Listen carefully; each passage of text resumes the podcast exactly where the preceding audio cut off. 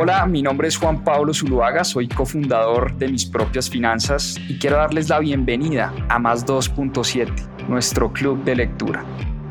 Durante 52 semanas leímos un libro todas las semanas y en este club de lectura van a encontrar la conversación de todo lo que aprendimos a través de la lectura. ¿Por qué más 2.7? En la región se leen menos de 2.7 libros al año y es una estadística que queremos combatir. Disfruten esta conversación y este aprendizaje que tuvimos a través de los libros. Bienvenidos. Bueno, muy bien, muy buenas noches. Eh, hoy es un día especial, hoy tenemos una gran sorpresa en mis propias finanzas, hoy con Club de Lectura. Hoy estoy estrenando camiseta que me regalaron los amigos de Books, mi librería favorita sin duda alguna, un lugar mágico y especial en Medellín, muy cerca, ahí en el poblado, muy cerca al Parque Lleras. Eh, saludo especial también a, a los amigos de Books. Bueno, hoy vamos con una gran sorpresa.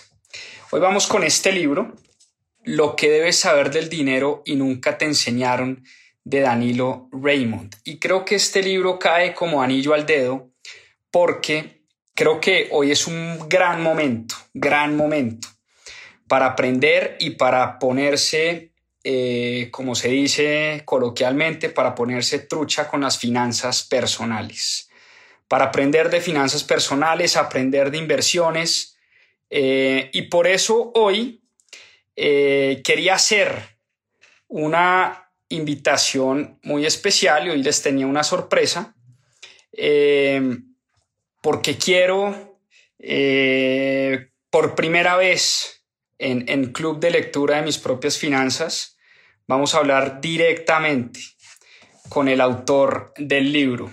Es decir, hoy tenemos como invitado especial a Danilo Raymond. Eh, vamos a hablar con él, le vamos a hacer las preguntas. Así que vamos a ver si ya se nos conectó Danilo por acá. Vamos a invitarlo de una vez. Denme un segundo, por favor. Hola Danilo, ¿cómo estás? Qué gusto estar por acá eh, contigo hoy finalizando pues aguantando frío en Bogotá. Primero te agradezco por aceptar mi invitación. Es primera vez que invitamos al autor del libro eh, que analizamos en la semana. Hoy tenemos el honor y, y el gran orgullo de tenerte acá para hacerte las preguntas directamente. Yo estoy estrenando peluqueado y estoy estrenando... Así que es un día muy especial para mí, Danilo. Te agradezco infinitamente.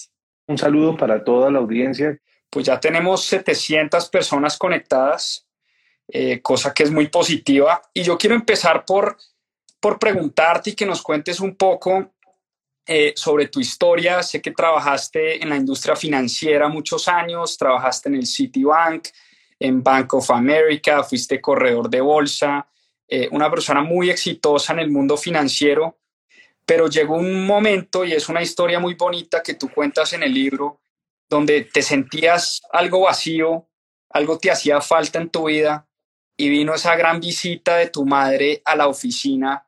Así que quiero que de primera mano nos cuentes esa historia que, que es bien conmovedora y es, y es bien bonita. Pues, pues, nada, fíjate que un buen día llegó en una firma comisionista de bolsa, tuve la oportunidad de tener algunas acciones eh, y eh, me dijo, bueno, oye hijo, ¿y ¿Qué pasó con tus sueños? ¿Qué pasó contigo? ¿Querías ayudar a las personas? ¿Querías, querías pararte al frente de un público, hablarles, de pronto hasta inspirarlos, eh, eventualmente hasta cambiar vidas? ¿Qué pasó con eso? Y yo me quedé pensando como, ok, he dedicado tal vez 20 o 25 años de mi vida a ganar dinero, a ayudarle a otros a ganar dinero, a hacer estrategias de inversión. ¿Y qué pasó con lo que yo quería hacer? Y por supuesto, se, como que se alinean las estrellas, así como decía, decía Steve Jobs, y pensando como en eso, vino una, un banco muy importante, compró la firma comisionista de bolsa, el banco llegó y dijo, me quedo con estos y contigo no, y yo me quedé, bueno, ¿y ahora qué? Y creo que ese fue el momento en donde realmente, eh, creo que, creo que la, mejor descripción que puedo hacer de ese momento es que terminé por darme cuenta cuál era el trabajo que no podía no hacer. Eh, el trabajo que no puedo no hacer es la parte financiera, los números, las inversiones. me gusta, se me facilita, siempre se me dio. No quiere decir que siempre gané, eh, pero, pero siempre se me dio. Pero quería alinearlo con otra estrella que era ayudar a las personas. Entonces encontré que eh, mostrarle a otros el camino para convertirse en, en inversionistas. Pero no todos quieren ser inversionistas, sino otras personas simplemente quieren estar muy tranquilos en el manejo de su dinero. Entonces, pues decidí eh, tomar ese camino y también como parte de la, de nuevo, alineación de estrellas, así, todas alineadas, pues tuve la oportunidad de escribir el primer libro que nunca pensé que pudiera eh, llegar a ese momento, por una parte, eh, pero por la otra tampoco nunca pensé que se fuera a vender tanto como para tener que hacer una segunda edición. Y aquí estamos. Como te decías, una historia conmovedora, la, la, de tu madre, te das cuenta que realmente a ti lo que te apasiona es ayudar a los demás, pero combinar eso con tu pasión por los números, por las finanzas, y en ese momento decides eh, pues dedicarte a este tema de, de la enseñanza. Eh, y bueno, antes que nada, recomendarle a todo el mundo que coja papel y lápiz, porque de verdad yo he leído este libro ya unas tres veces eh, es mucho lo que he aprendido del libro y estamos pues obviamente con el autor acá aprovechando todas las enseñanzas. Danilo, ¿por qué, ¿por qué el título del libro? Nunca te enseñaron. ¿Por qué nunca nos enseñan sobre el dinero? ¿Por qué nunca nos hablan sobre el dinero? Y háblanos un poquito de, nuestra cultura y por qué el dinero está en nuestra cultura. Pues, pues fíjate que en realidad el asunto, yo, yo como parte de la creación o de escribir este libro, hice una investigación que me resultó bien interesante. Eh, en parte, preguntarle a las personas en Colombia y en América Latina, ¿para qué quieren dinero? Y mi sorpresa fue mayúscula. Yo pensé que un número no pequeño de personas querían dinero para gastarlo a manos llenas y me equivoqué totalmente. Lo que las personas quieren en el dinero es tranquilidad, número uno, tres de cada cuatro personas en una investigación que hice eh, quieren el dinero tranquilidad. Una de cada cuatro quiere poderlo compartir con los demás, con seres queridos, con los padres, hermanos, hijos, pareja, etc. Y algunos quieren dinero para gastarlo a manos llenas. Entonces, de alguna manera, arrancando de eso, llegué y dije, bueno, voy a tratar de entender eh, por qué nos comportamos como nos comportamos en el manejo del dinero. Eh, para llegar a una conclusión que encontré, yo creo que principalmente en un libro, eh, este libro que se llama ¿Por qué fracasan las naciones? de un par de autores, uno de ellos es eh, Robinson, de apellido Robinson, un par de profesores universitarios en los Estados Unidos. Y una de las grandes conclusiones que ellos llegan y dicen es que por los conquistadores, pero además la religión católica nos enseñó en América Latina a no querer el dinero. No nos gusta el dinero, nos parece fastidioso el dinero, ojo con lo que estoy diciendo porque suena raro, pero es verdad. Eh, no admiramos a los ricos y por lo tanto queremos dinero, gastarlo, sí, pero no queremos construir riqueza, porque al que construye riqueza en nuestro medio, nadie lo mira con admiración. O te voy a preguntar, no importa en qué país de América Latina estés, si estás en Colombia, ¿qué opinas de nuestro millonario más representativo? Si estás en México, ¿qué opinas de el mismo caso, en Venezuela, en Chile? Y lo más común es que en América Latina no haya admiración por el dinero. Eh, por otra parte, no tenemos una cultura de legarle de una generación a otra una enseñanza financiera, porque no sabemos por qué nos comportamos como nos comportamos en el manejo del dinero. Oye, ¿por qué manejas la tarjeta de crédito así? No sé, pues no sé. Así la manejaba mi mamá, mi papá, yo veo que todo el mundo lo hace igual, pero no sabemos por qué tenemos comportamientos financieros, porque somos tacaños, no sabemos por qué o para qué ahorrar, porque nunca aprendimos que el orden en el dinero nos iba a llevar a algo positivo. Siempre hemos venido pensando que el dinero nos lleva a cosas negativas, que el dinero corrompe, mi hijo no se meta con ese, que ese quién sabe dónde sacó la plata, eh, el dinero daña a las personas, los ricos son malos. Son una cantidad de pensamientos que cuando vine a descubrir yo dije, uy, caramas. Y de allí, de todo esto que te menciono, eh, fue donde salió el título, Lo que debes saber del dinero y nunca te enseñaron. Desde el origen, por supuesto. Buenísimo. O sea que tú dices que lo primero es entender un poco nuestra relación con el dinero, eh, la herencia que hemos tenido eh, con el dinero, ya sea una herencia cultural, religiosa, de la casa, de nuestros padres. Ese sería como el primer paso, si te estoy entendiendo bien. Sin lugar a dudas, Juan Pablo, mira, te voy a decir, hay cosas que no sabemos que sabemos. Es decir, eh, ¿por qué te comportas de X determinada manera en el manejo de, qué sé yo? Ah, no lo sabemos. Eh, ¿Por qué utilizas la tarjeta de crédito así? ¿Por qué te da miedo tomar decisiones de inversión?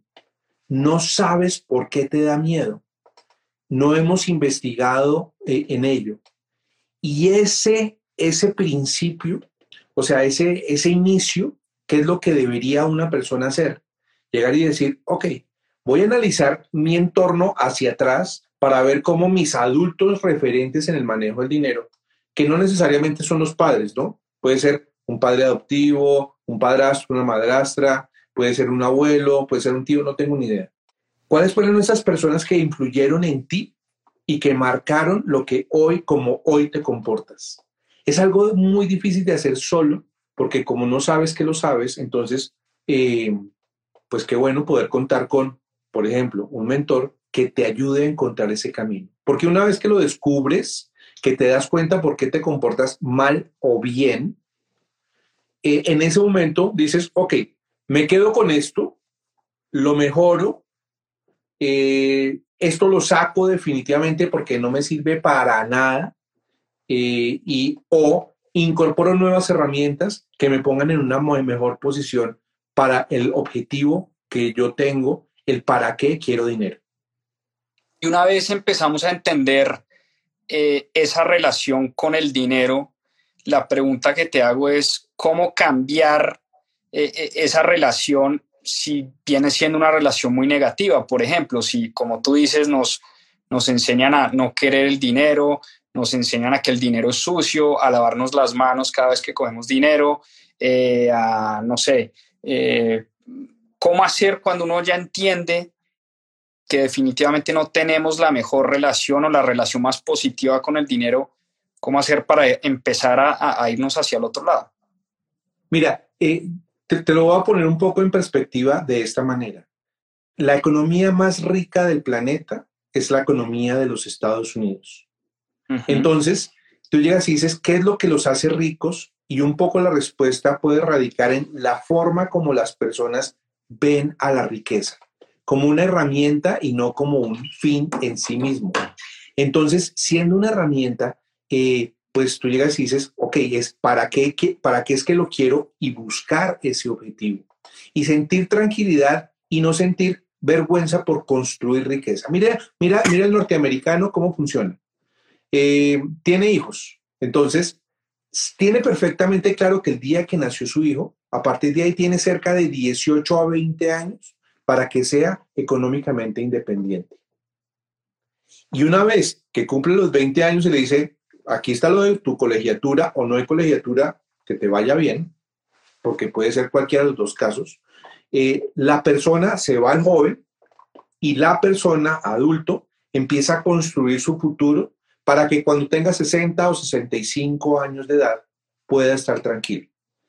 ¿Ves el para qué los norteamericanos construyen o han construido esa cultura de manejo del dinero? Aquí Conozco así de personas, eh, clientes que están en mis mentorías, que esperan que cuando ellos sean viejos, su papá, eh, perdón, sus hijos los puedan mantener.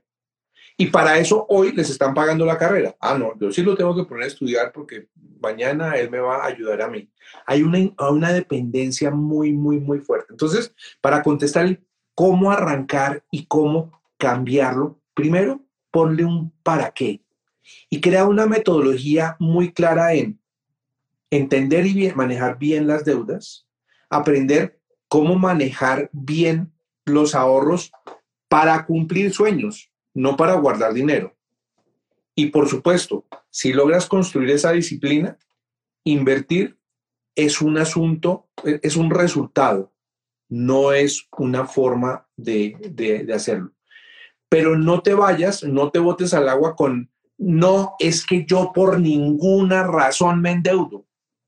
Oye, abre la mente, empieza por crear un nuevo mindset financiero, una nueva forma de cómo tomo decisiones que te guíe en los aspectos que te mencioné, deudas, ahorro, inversión, principalmente. Ah, bueno, y cómo gastar mejor, por supuesto. Empecemos por el ahorro, porque además me gusta mucho lo que tú mencionas en el libro sobre la fórmula del ahorro residual. ¿Por qué nos cuesta tanto a los seres humanos ahorrar? Y segundo, ¿cómo hacer para empezar a desarrollar esa disciplina del ahorro? Mira, en realidad a los seres humanos no nos cuesta tanto trabajo eh, ahorrar. En esta, eh, en esta parte del hemisferio nos cuesta trabajo ahorrar. Y fíjate que yo podría decirte que puede ser eh, porque como todo lo tenemos, entonces no importa en, en nuestros países de América Latina, todo lo tenemos, me refiero a que o llueve o no llueve. Pero en general, si tú tienes una, un árbol de frutal al lado de tu casa, sacas la mano por la ventana y hay que. Entonces no te tienes que preparar para los momentos de escasez. En Europa, los eh, ingleses, los norteamericanos sufren o viven el invierno y el verano. Y el que no se prepara bien puede pasar muy mal rato o de calor o de extremo frío. Entonces, lo primero es llegar y decir, ok, estoy listo, estoy listo eh, para eh, algo que le puede pasar a cualquier persona, quedarme sin una fuente de ingresos. Esa es una primera muy buena razón para eh, empezar a ahorrar. Y lo segundo es que soñamos, tenemos muchos sueños. Me quiero ir de viaje, me quiero ir a hacer una especialización, me, me quiero y me quiero y me quiero. Ok, pero no tenemos una metodología clara para lograrlo. Si tú le dices a un niño, oye, ahorra para cumplir todos tus sueños, él llega y dice, el niño no relaciona ahorrar con cumplir sueños. Diferencia a que tú le digas, cuando tú llenes todo esto de billetes de a 50 mil, vas a tener tu próximo Xbox. Y el, y el muchachito o muchachita empieza pin, pin, pin, pin, pin, pin, pin, pin, hasta que dice, listo, objetivo cumplido, sin remordimiento, es un asunto de método, Juan Pablo y todos. Eh, no tenemos un método claro para ahorrar porque no tenemos el objetivo y la metodología no nos conduce a ninguna parte. Estuve trabajando como consultor para un banco multilatino y me sorprendió un poco cuando eh, me dijeron esta, esta estadística. Me dijeron, tres de cada cuatro personas consultadas que les preguntaron, oye, ¿para qué ahorras? Dijeron no saber. Y yo te pregunto a ti y a cada uno en la audiencia, ¿para qué ahorras? ¿Cuál es la razón?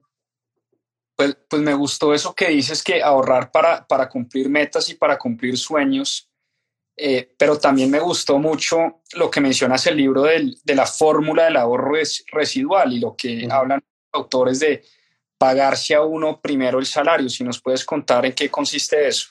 Digamos que uno le pregunta a una audiencia en una conferencia, le pregunta, oye, ¿a quién es la primera persona que le debes pagar todos los meses? Y te dicen cosas muy diversas, dependiendo de los miedos o los gustos de cada quien.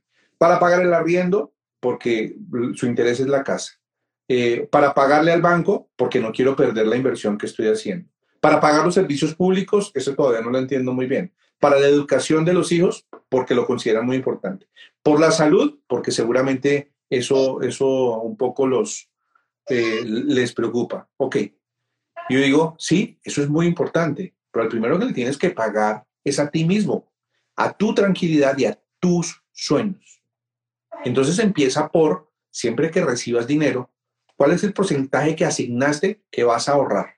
Ojo, y no es ahorrar porque para guardar dinero, sino para convertirte en inversionista. Esto, este es el objetivo de quienes estamos alrededor de este tema del dinero. Bueno, entonces, pero si no ahorras, entonces, ¿cómo te vas a convertir en, inversionista? ¿Apalancado? Se puede, claro. Pero no hay disciplina de ahorro, difícil que haya disciplina de inversión. Bien difícil, en serio, bien difícil. Y una vez uno empieza a ahorrar, eh, bueno, ya vamos a hablar más adelante de las inversiones, pero eh, hablas tú también que en finanzas personales, pues es una ecuación muy sencilla, o gano más o gasto menos. Siempre que piensan ahorro o en flujo de caja disponible para poder invertir, casi siempre el foco está en el gasto, ¿sí? Pero me gustó mucho también lo que mencionas en el libro de poner el foco y el dedo en la llaga en los ingresos. Y cómo hacer para ganar más, cómo hacer para no depender del salario y cómo hacer, que es un consejo que tú das en el libro, cómo hacer para utilizar en buena forma los talentos que nos ha dado la vida y que nos ha dado Dios a nuestro favor y convertir nuestros talentos en potenciales generadores de ingresos. Realmente los ingresos, los mejores ingresos, digamos así, provienen de los talentos. Lo primero que quiero decirte es que no hay dos formas de, mejorar tus finanzas, hay tres. La primera es, claro, bajando gastos. La segunda, aumentando ingresos. Y la tercera es una combinación de los dos, sin lugar a dudas. Pues son tres. Ahora bien, vámonos con el tema de eh, generar nuevos ingresos, más ingresos. Los talentos todos los tenemos. Muchas veces ni siquiera sabemos que los tenemos. Pero tenemos talentos y hay cosas que no nos gusta hacer.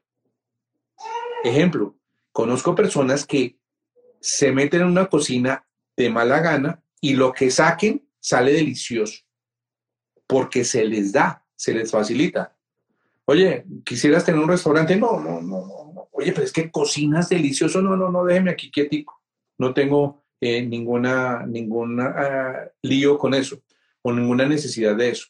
Ahí lo que te quiero decir es, si tú le preguntas a quienes están a tu alrededor, eh, cuáles son tus talentos, qué haces tú bien, porque es difícil reconocerlo en uno mismo, de pronto vas a decir, oye, mucha gente me está diciendo que yo soy bueno para cocinar, no me gusta. Si tienes un talento que no te gusta hacer, no te gusta, cobra más. Ya está. Bueno, si me va a tocar hacerlo, pues yo lo hago por esta plata. Ah, no me la pagan, ok. Pues es una forma de verlo. Ahora vienen las cosas que nos gusta hacer, los talentos, esas habilidades que tú digas y dices, uy, me encanta eso de ayudar a las personas, me encanta eso de hablar en público, me encanta eso de escribir libros, no tengo ni idea, cualquiera que sea eso que te guste. Y eso que nos gusta, nos gusta tanto que estaríamos dispuestos a hacerlo inclusive gratis. Y de hecho lo hacemos gratis y lo regalamos. No, venga, que, ay, no hay ningún problema. Cuando tú vas y miras en la mente financiera del norteamericano, tomándolo como referencia no por nada diferente a que es el país más rico del mundo, el norteamericano no regala casi nada. Si, si te digo, no regala nada, porque es su trabajo, es su talento y es su esfuerzo. Finalmente, con respecto a eso de los talentos, la última idea, Juan Pablo, es la siguiente. Esos talentos, tú naces con un talento determinado, te gusta, lo haces bien, de pronto hasta lo practicas. Si lo tienes, siempre desarrollalo. Estudia un poco más, profundiza. No es suficiente con que se pintes bien y que te quede bonito. Ve a la escuela de arte, consíguete un mentor, un instructor y mejóralo y mejóralo y mejóralo y ponlo cada vez a mayor nivel porque esa se va a volver tu fuente de ingresos. Una fuente, fuente alternativa de ingresos. Y una recomendación, esta sí final, es cuando vayas a desarrollar tus talentos, desarrollalo en tu tiempo libre. Muchas personas están sentados en un trabajo recibiendo un salario y al mismo tiempo desarrollando eh, su comercialización de, qué sé yo, eh, dictando clases de no sé qué, eh, haciendo una cosa u otra como por complementarlo. Resulta que puedes estar atentando contra tu fuente principal de ingresos y no necesariamente haciéndolo bien porque estás compartiendo el tiempo. Entonces, te va a costar, sí, horas de quemarte las pestañas, uy, no, pero a las 5 de la tarde yo quiero ir a mi, a mi casa a mirar televisión y a ver series. Pues no. ¿Quieres más ingresos? Si quieres tener algo que nunca has tenido, tendrás que hacer algo que nunca hiciste.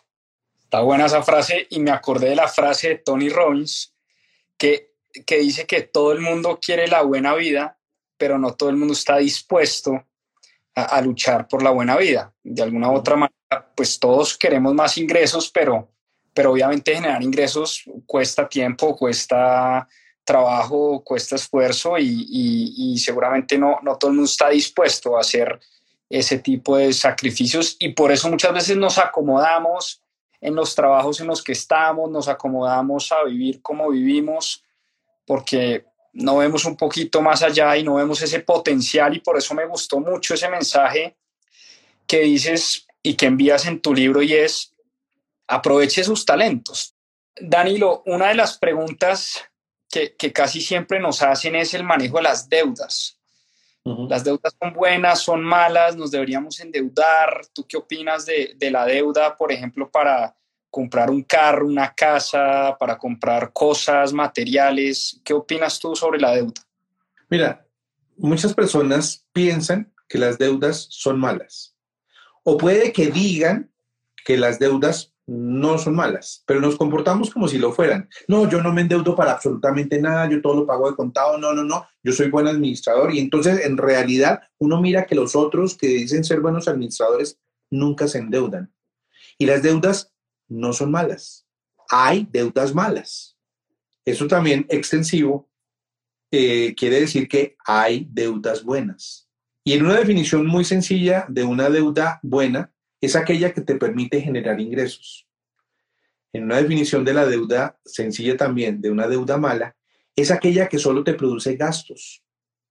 Entonces, eh, ¿qué te produce gastos? Mira el mismo ejemplo, un vehículo. Lo compras para, para, para alquilarlo a un Uber, para alquilárselo a alguien y que te produzca una renta mensual. Lo estás pagando a crédito, pero te genera ingresos. Deuda buena, check compras el vehículo y lo único que haces es pagar impuestos, parqueadero, eh, rodamiento, gasolina, que está carísima, por cierto, eh, y mm, no te produce sino gastos. Ay, no, pero es que, y se, mete uno de excusas a uno mismo, ¿no? Ah, no, pero es que es, es mucho más cómodo y entonces para llevar a los niños, porque es que necesito, porque cara, nada. ¿Quieres utilizar las deudas a tu favor? Consigue deudas buenas. El ejemplo más típico, endeudate para comprar una casa. Ah, yo la voy a comprar y entonces pues, la, alquilo la casa y con eso me gano una platica. Y también por la valorización, porque no solamente es la caja que pueda generar, sino la valorización.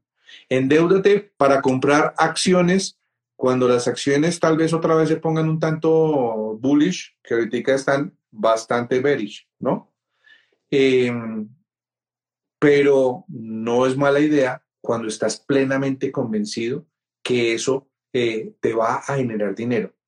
No quiere decir que, que tú creas que va a generar dinero o genere ganancias. Hay riesgo. No hay inversión sin riesgo. Pero endeudarse para invertir no es mala idea. Ya todos sabemos, eso se llama apalancarse. Y endeudarse para irse de vacaciones, ¿tú qué opinas? Pues no suena muy sensato. Porque fíjate que una de las características, las características de las deudas malas son las siguientes. Primero, ah, la tasa de interés es alta. Esa es la primera eh, característica. Muchas veces ni siquiera preguntamos a qué tasa. Miramos que nos alcanza para la cuota y decimos, ay, sí, sí, sí, sí. No, no, no, pregunta. Uno, no iría a comprarse una camiseta como la que estás estrenando hoy eh, y yo supongo que antes de comprarla, Juan Pablo, tú preguntaste cuánto valía. Porque qué tal llegar a la casa y decir, ay, está divina, te la pones y de pronto miras el precio, ay, 480 mil pesos, no, pero ¿cómo? Pues es exactamente lo mismo con un crédito. Tú no compras un crédito sin saber cuánto cuesta. Esto es la primera, esa es la primera eh, característica de una deuda mala. La segunda es que dura más que el bien que estás comprando, como por unas vacaciones. Para irte de vacaciones, las vacaciones son un sueño. Y para eso existe el ahorro. En serio, después si quieres hablamos, en, algún otro momento podremos hablar de eso. Y la tercera eh, característica es que utilizas la deuda para comprar algo que no necesitas. Entonces, deudas buenas, las que generan ingresos, deudas malas, las que generan gastos. Escoge bien, escoge bien. Pero siempre tengas deudas en el radar. Una última, eh, deuda para irse a estudiar, ¿cómo la ves tú? Eso es una inversión. Una inversión. Eso te, eso te va a generar ingresos en el futuro. Por lo tanto, pues lo que tienes que hacer es estructurar muy bien tu deuda. Mira, en Colombia, en nuestro medio, es muy común que las personas son estudiantes y para estudiar se endeudan el semestre a seis meses. Y si no tienes ingresos, ¿con qué pagas?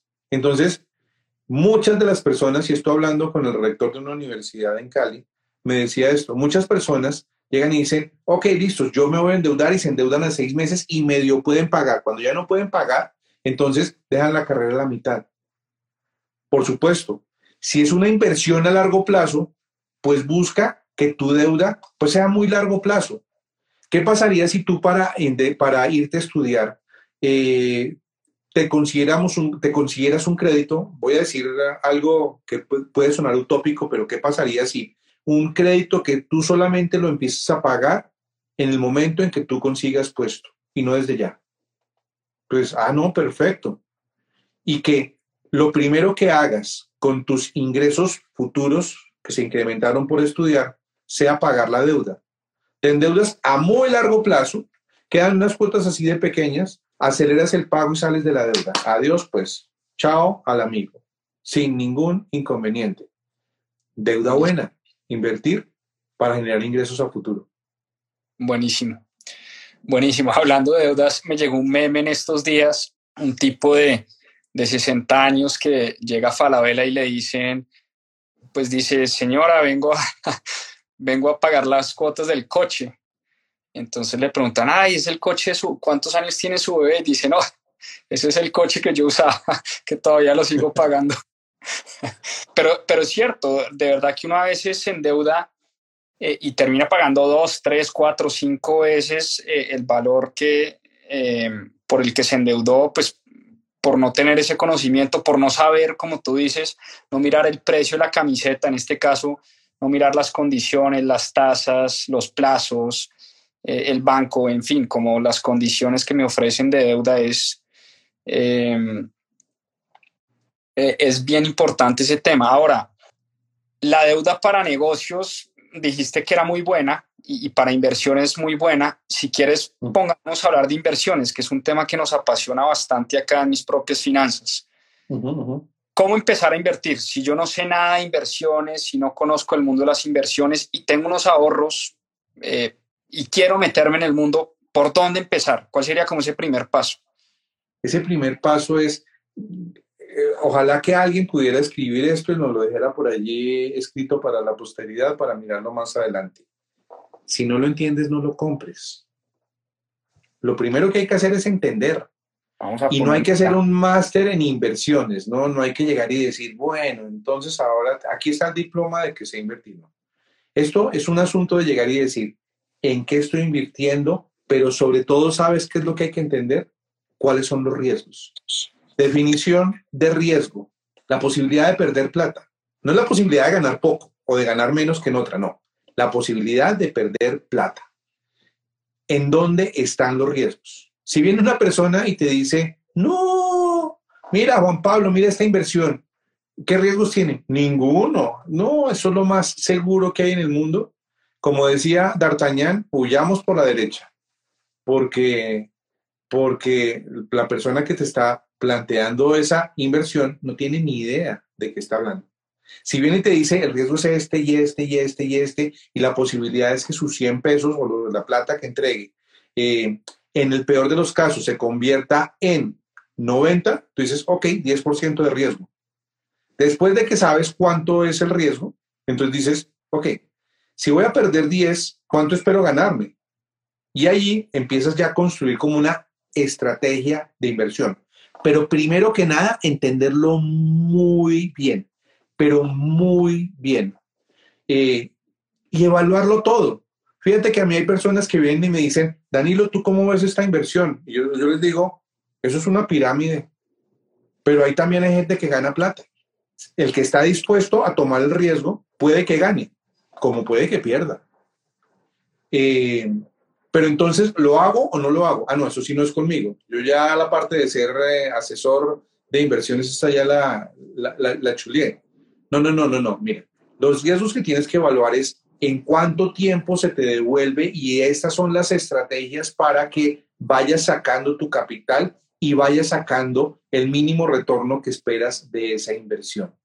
Si tienes claro cuáles son tus riesgos, la evaluación de los mismos y crees que el rendimiento que vas a obtener se compadece con los riesgos, eh, de resto es un asunto que con un poquito de disciplina, porque no se requiere demasiado, lo vas a lograr consolidar. Que no te quepa ninguna duda, aún si te metes en una pirámide. Ojo, no estoy recomendando a nadie que se meta en pirámides. Estoy diciendo que ahí hay un riesgo muy grande, pero que se puede tomar. Total, es simplemente entender uno en qué se está metiendo y si uno quiere asumir ese riesgo de tener una altísima probabilidad de perderlo todo, pues ya es un riesgo consciente, ¿no? Eso se llama inversiones de capital de riesgo. Ahora, ¿tú qué tanto diversificas un portafolio de inversión o, o lo tienes más bien concentrado en unas pocas inversiones?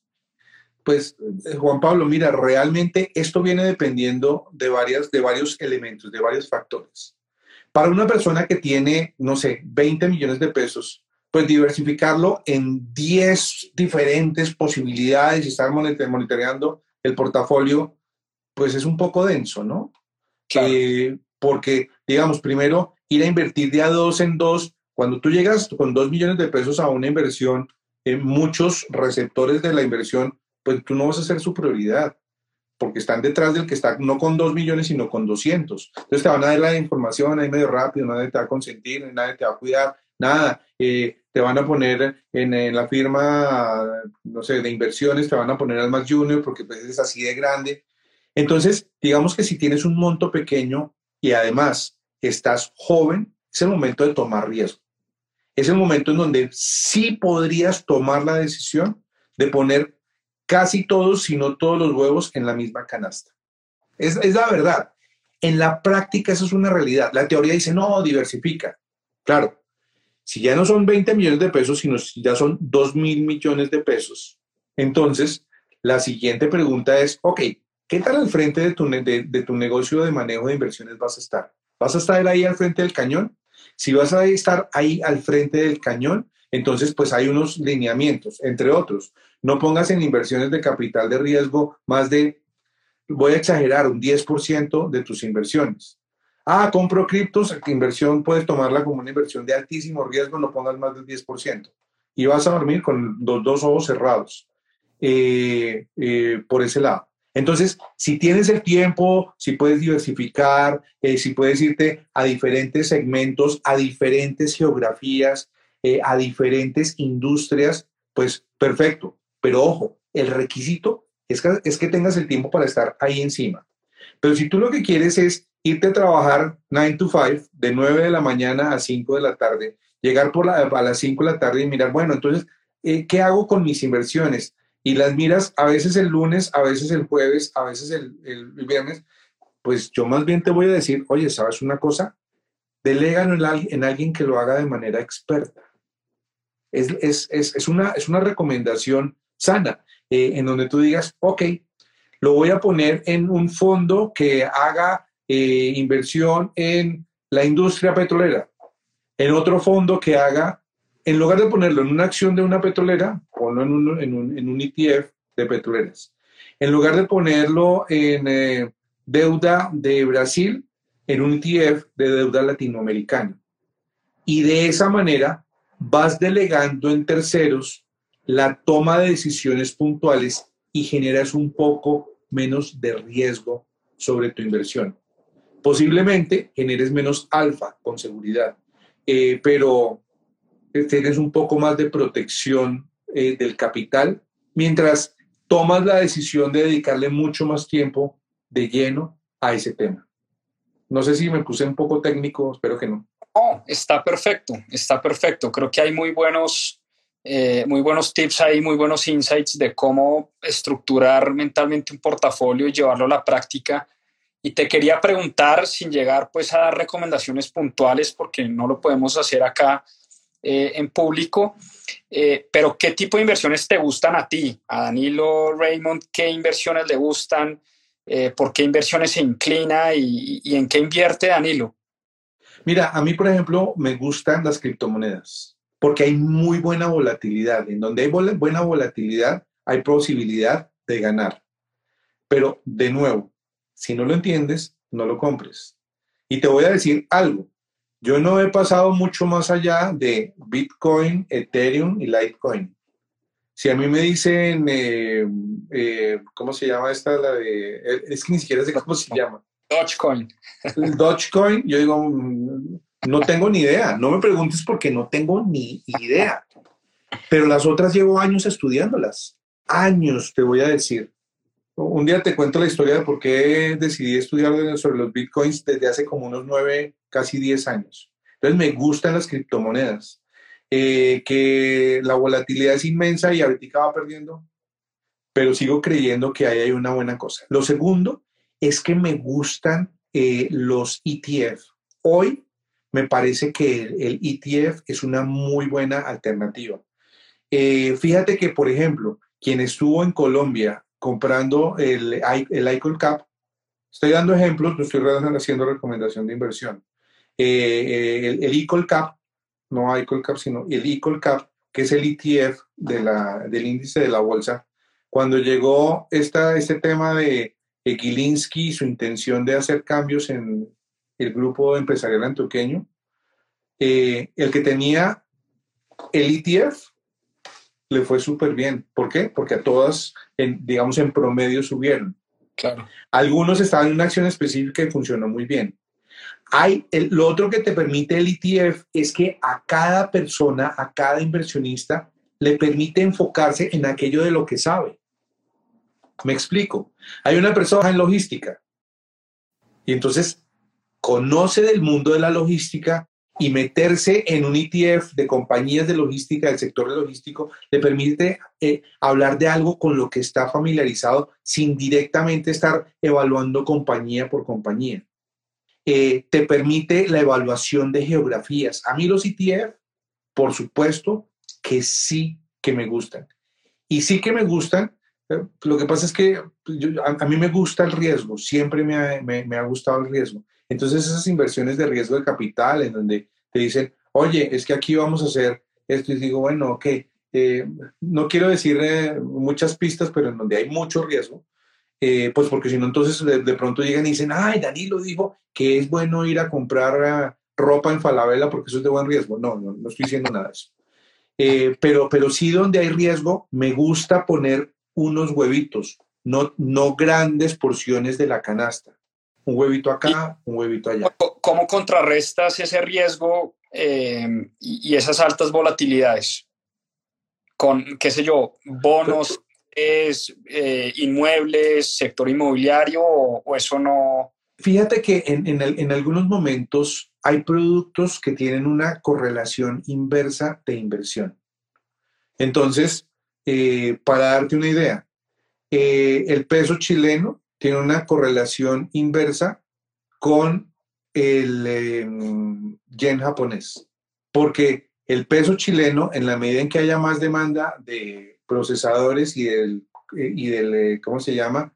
Y del em, cobre, en ese momento va a subir. Ajá. ¿Cierto? Eh, pero no necesariamente eso hace subir al yen japonés. No es eso, sino la venta de de, digamos, la, la, la, correlación es inversa eh, porque en Japón no necesariamente un mayor costo de las materias primas genera una mayor fortaleza de la economía. Por ejemplo, ¿no? Entonces ahí puedes eh, conseguir coberturas naturales. Mm, eh, lo, lo otro es llegar y decir, fijarte muy bien, muy bien no en qué geografía vas a poner, sino bajo qué territorialidad vas a tener tu dinero. ¿De qué se trata eso de la territorialidad? Muchos quieren invertir en dólares. Ok, perfecto. Tú puedes invertir en dólares aquí, en una fiduciaria, en una firma comisionista de bolsa, en un fondo de pensiones. Eh, pero si por alguna razón llegan a ser un corralito como pasó en Argentina, o inclusive en algún momento, em, pues tendrás, que, como pasó en Rusia en algún momento, eh, pues, pues tendrás que correr el riesgo de que así lo tengas en dólares, en euros o en la moneda que sea, cerraron el corralito y no puedes salir. ¿En dónde lo vas a tener? ¿En qué moneda lo vas a tener? Eh, y en esa medida, pues hay muchas alternativas sin ir demasiado lejos.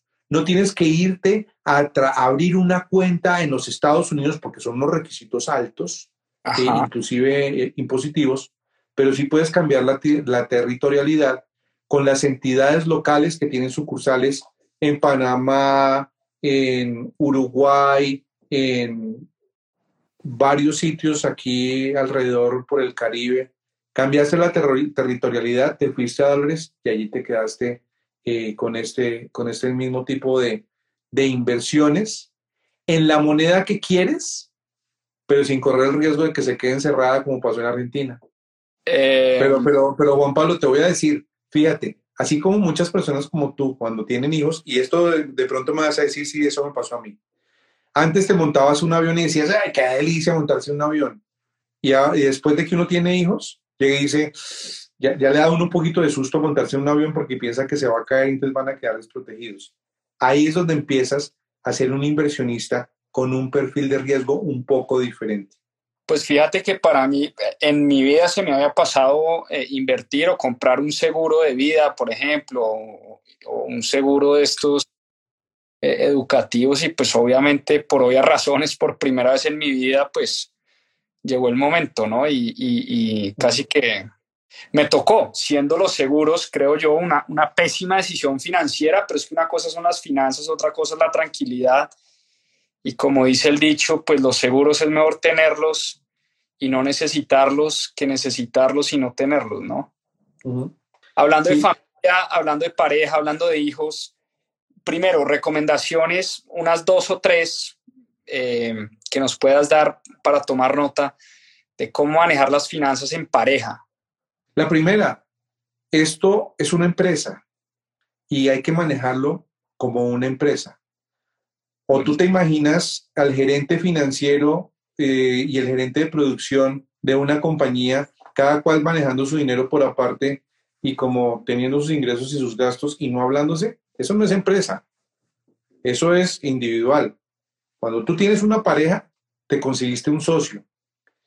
Eh, número dos, las decisiones las toman juntos.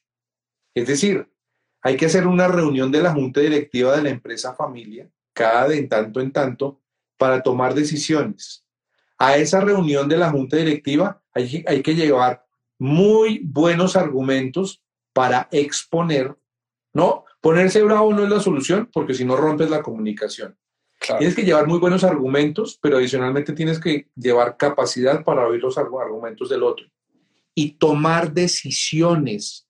No llegar y decir, ah, es que cada vez que hablo de plata con usted, esto terminamos en pelea, entonces no volvamos a hablar de plata y usted haga lo suyo y yo hago lo mío. Eso no es bueno para la empresa familia. Quienes terminan resintiéndolo, quienes pueden terminar resintiéndolo, es la tropa completa.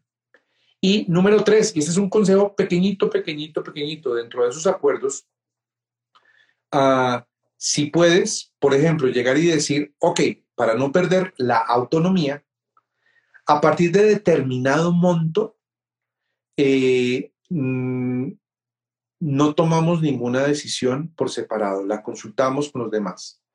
Esto te lo voy a contar porque tengo unos clientes, un americano y una mexicana. Eh, ellos pues están casados y tienen el siguiente acuerdo. Cualquier decisión de compra de un bien, 500 dólares, tiene que ser consultado con el otro. Donde no, el problema no, no es macho. Es muy sano, muy sano. Buenísimo.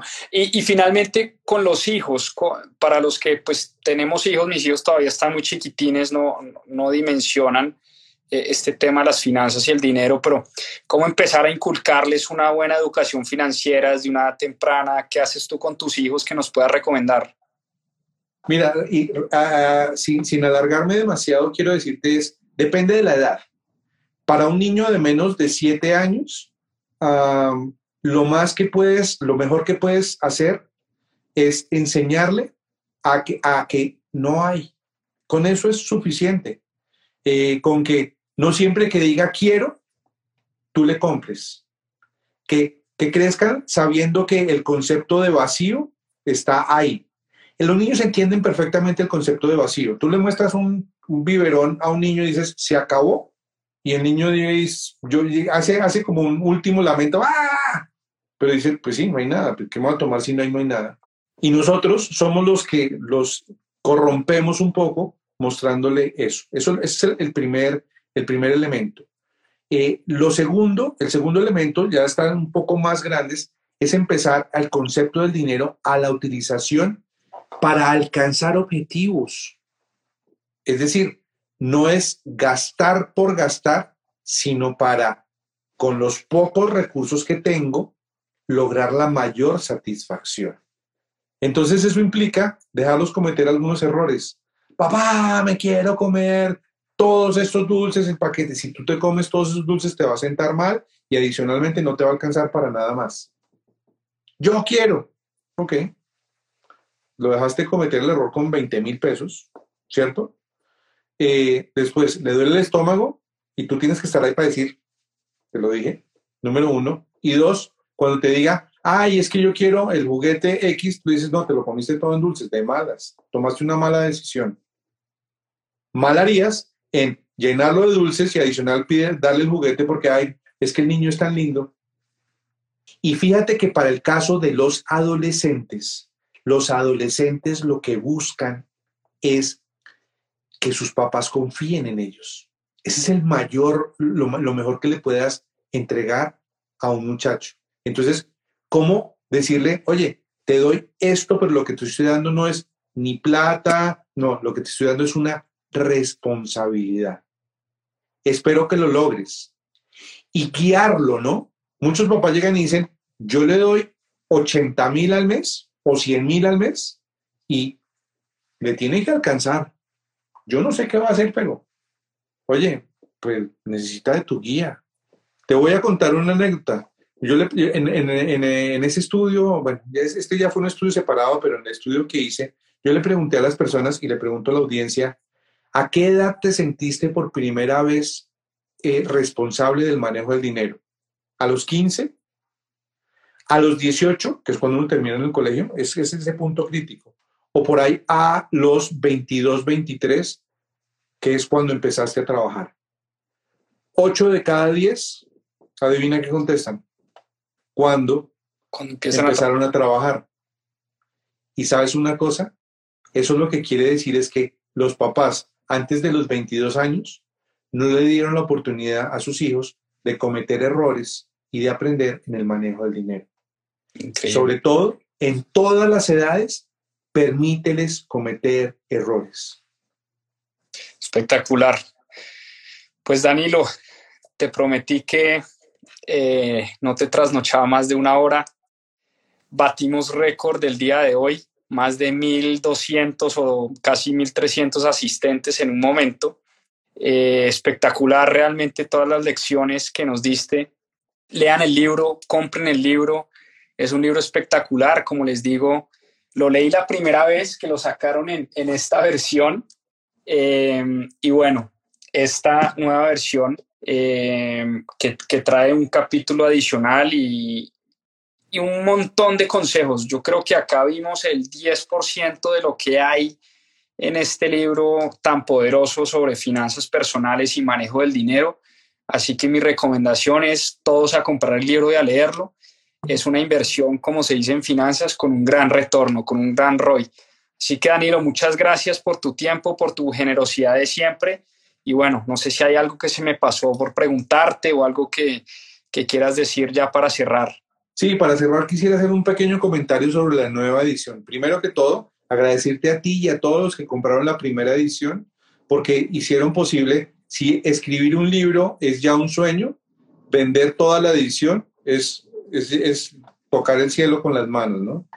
Eh, en esta, en compañía, digamos, en compañía de Planeta, que es el editor, eh, a través de su fondo que se llama Pay2, eh, pues hicimos esta nueva versión, le incluí, le incluí un nuevo capítulo que son lecciones de una gran crisis. Lo que creo que aprendimos o que hemos venido aprendiendo de estos, de estos últimos dos años de pandemia, como digo allí, escrito desde, desde el ojo del huracán, ¿no? Lo escribí a principios de este año, no, sí, a principios de este año lo escribí para precisamente que saliera. Entonces está desde adentro del huracán, lo traté de escribir en la mitad eh, del huracán para la posteridad. Vamos a ver en un tiempo qué pase. Ya hay algunas lecciones que extras que he venido aprendiendo y esa no la quiero, no, no quiero terminar sin decirla. Esta pospandemia sí que nos está dando lecciones de aprender. Lo voy a, resumir en una frase que es como una, como una gran ah, guía de un inversionista. Hay que comprar el pánico y vender la euforia. Y creo que estamos terminando la euforia. O sea, terminando la euforia o, o, o terminando el pánico. No, terminando la euforia. Lo que estás diciendo es si acerca un buen momento para comprar, si te estoy entendiendo bien. Lo que estoy diciendo es, digamos, lo, voy, a, lo voy a volver a decir, comprar el pánico y vender la euforia. Y si estamos en euforia, hay que vender. No afanarse para comprar, sino ponerse en modo, aquí estoy. Es preferible en estos momentos estar en renta fija, ay no, pero eso no renta nada, pero el capital está seguro. A lo que le apuestas no es a la rentabilidad, sino a la seguridad del capital. Entonces, eh, piano, piano por esta época, porque muchos activos están a la baja, muchos. Buenísimo. Danilo, espectacular. Nuevamente, muchas gracias por tu tiempo. Eh, y bueno, espero que sea la primera de muchas conversaciones que podamos tener acá contigo en mis propias finanzas. Siempre bienvenido. Hablemos un día de criptomonedas. Oh, me encanta. Sí, yo sé, yo sé, he estado por ahí viendo que, que, que hablas de criptomonedas y te felicito por demás, pero, pero chévere hacer un intercambio de ideas o no. Totalmente, la hacemos. Espectacular. Sí, eso sí, no sé si no de bitcoins, Ethereum y Litecoins. Más allá, no sé mucho. Yo tampoco sé más allá de eso, entonces por lo menos hablamos de Bitcoin, que es la que más me gusta y la que más me apasiona. Sí, sí, esa, esa estamos ahí. La nave nodriza, como la llaman. Totalmente. Danilo, un abrazo, una feliz noche. Saludos para ti, para la audiencia. Chao, chao a todos. Nos vemos. Espero que nos encontremos en algún momento por ahí en el camino. Que descanses. Un abrazo. Chao, chao. Gracias. Bueno, pues ahí lo tienen.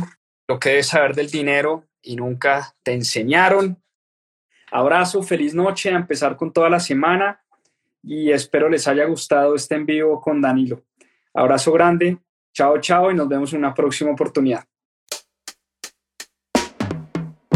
Muchas gracias por acompañarnos en este capítulo de Más 2.7. Acá les dejo unos adelantos de lo que se viene en nuestro próximo episodio.